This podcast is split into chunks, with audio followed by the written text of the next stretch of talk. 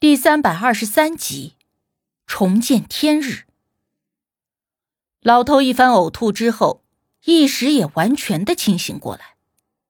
他看着我们大家时，先是愣了愣，当目光落在了无忌的身上时，他一把抱住了无忌的腿。你，你又救了我一次。无忌目光淡淡的看着他，无甚反应。倒是刘队长和黑子二人对视了一眼，眼中有些疑惑。见状，我立刻说道：“既然人都已经醒了，咱们快离开这里吧。”我虽然无法确定心中的那个猜想，但也不希望因为老头的话让刘队长和黑子误会无忌，所以当即岔开了话题。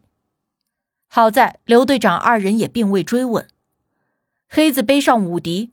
我在一旁扶着，刘队长扶着还有些腿软的老头，无忌独自在前探路。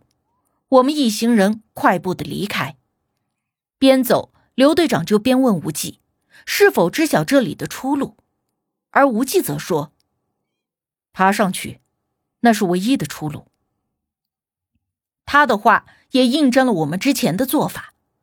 如果不是黑子偶然间发现了这个山洞，如果不是我们一时兴起的进这个山洞看看，老头也不会受伤，而我们这会儿说不定都已经离开这里了。不过也幸好我们进了那个山洞，不然也不会和无忌刚好遇上。我们回到了原路，这一次有无忌这一最大的助力，我们要轻松许多。无忌带着绳子沿着石壁第一个向上爬去。他身形矫健迅捷，并且速度极快，仿佛如履平地一般。对于我们来说，爬起来十分危险并且费劲的崖壁，他没多一会儿就窜了上去，爬上了洞顶，暂时消失在我们眼前。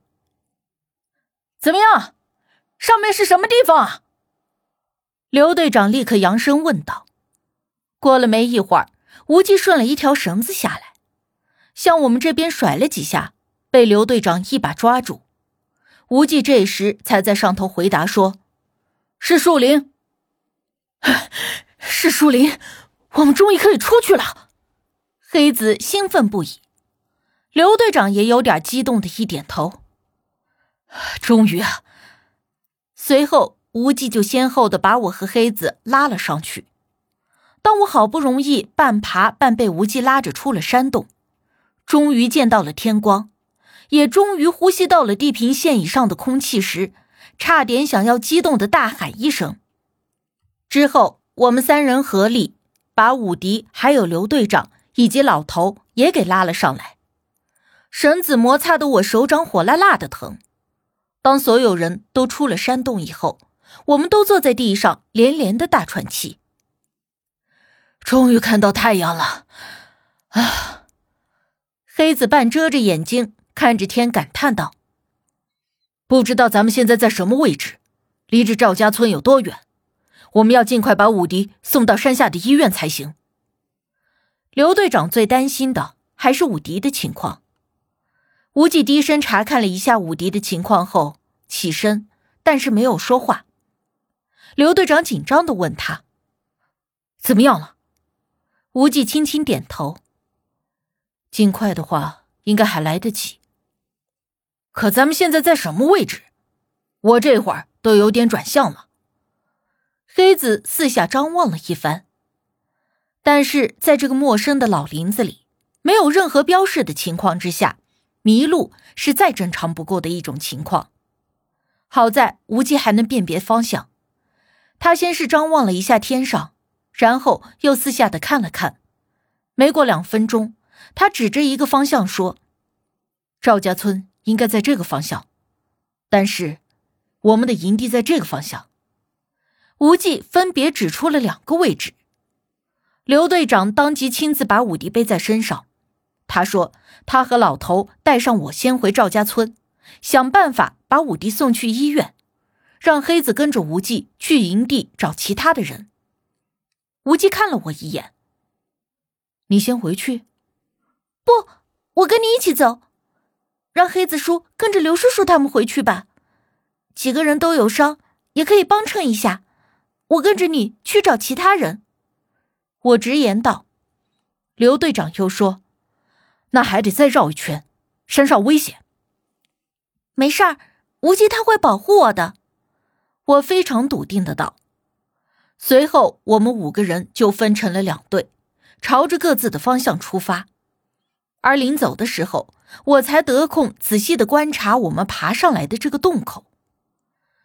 周围都是些我不认识的参天大树，高大并且粗壮，有的树干看起来要几人合抱才可以，看样子少说也得几百年的树龄。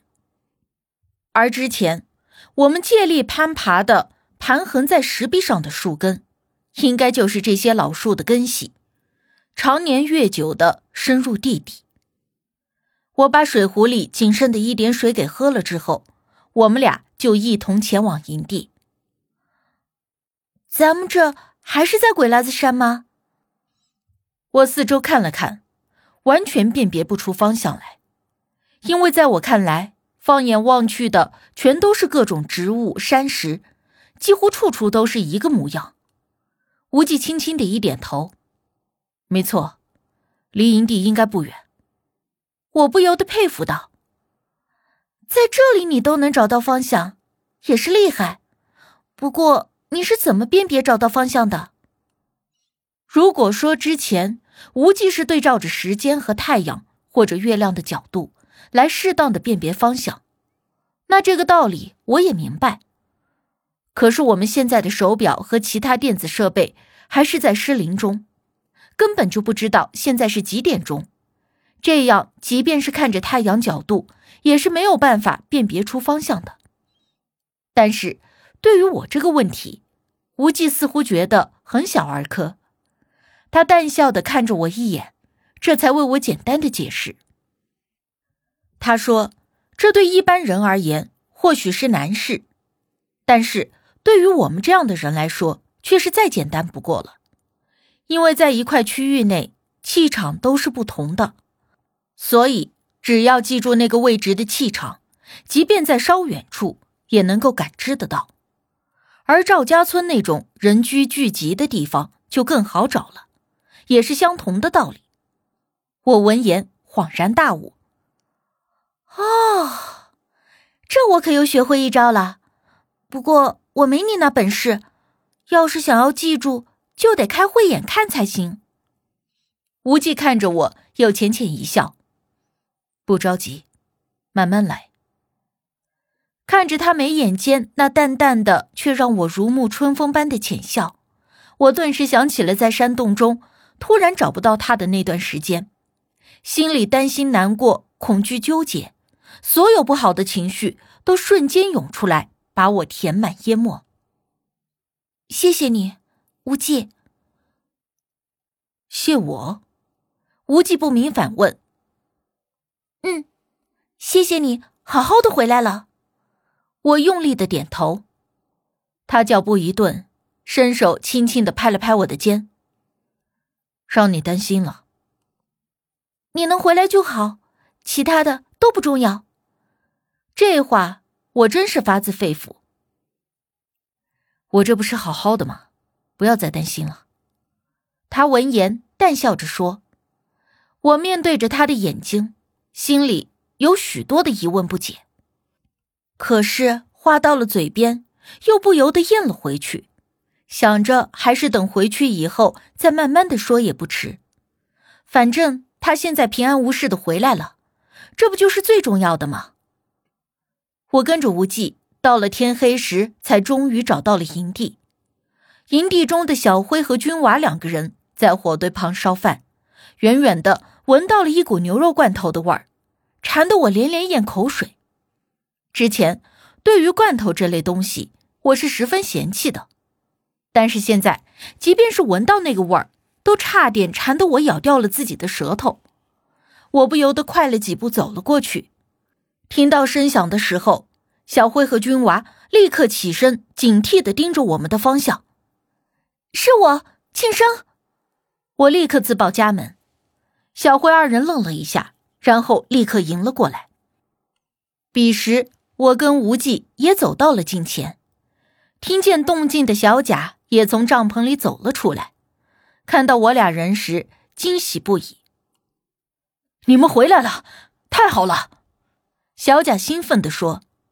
但是看到我们身后没有其他人的时候，他们三人奇怪的问：“其他人都去哪里了？”我简单的给他们解释说：“刘队长带着受伤的人先回村里了，我和无忌来通知他们三个，也一并收拾了回村子里。”你们在下面看到什么了？这里真的是神女的古墓吗？对了，你们有没有什么特别的发现？比如之前说的那个掌控生死的秘密？还有，张四的人想要找什么东西啊？小贾如同机关枪一样，噼里啪啦的问了我一大堆的问题。能不能先让我俩吃点东西，咱们再慢慢说，好不好？我苦笑的看着那锅牛肉罐头，说道。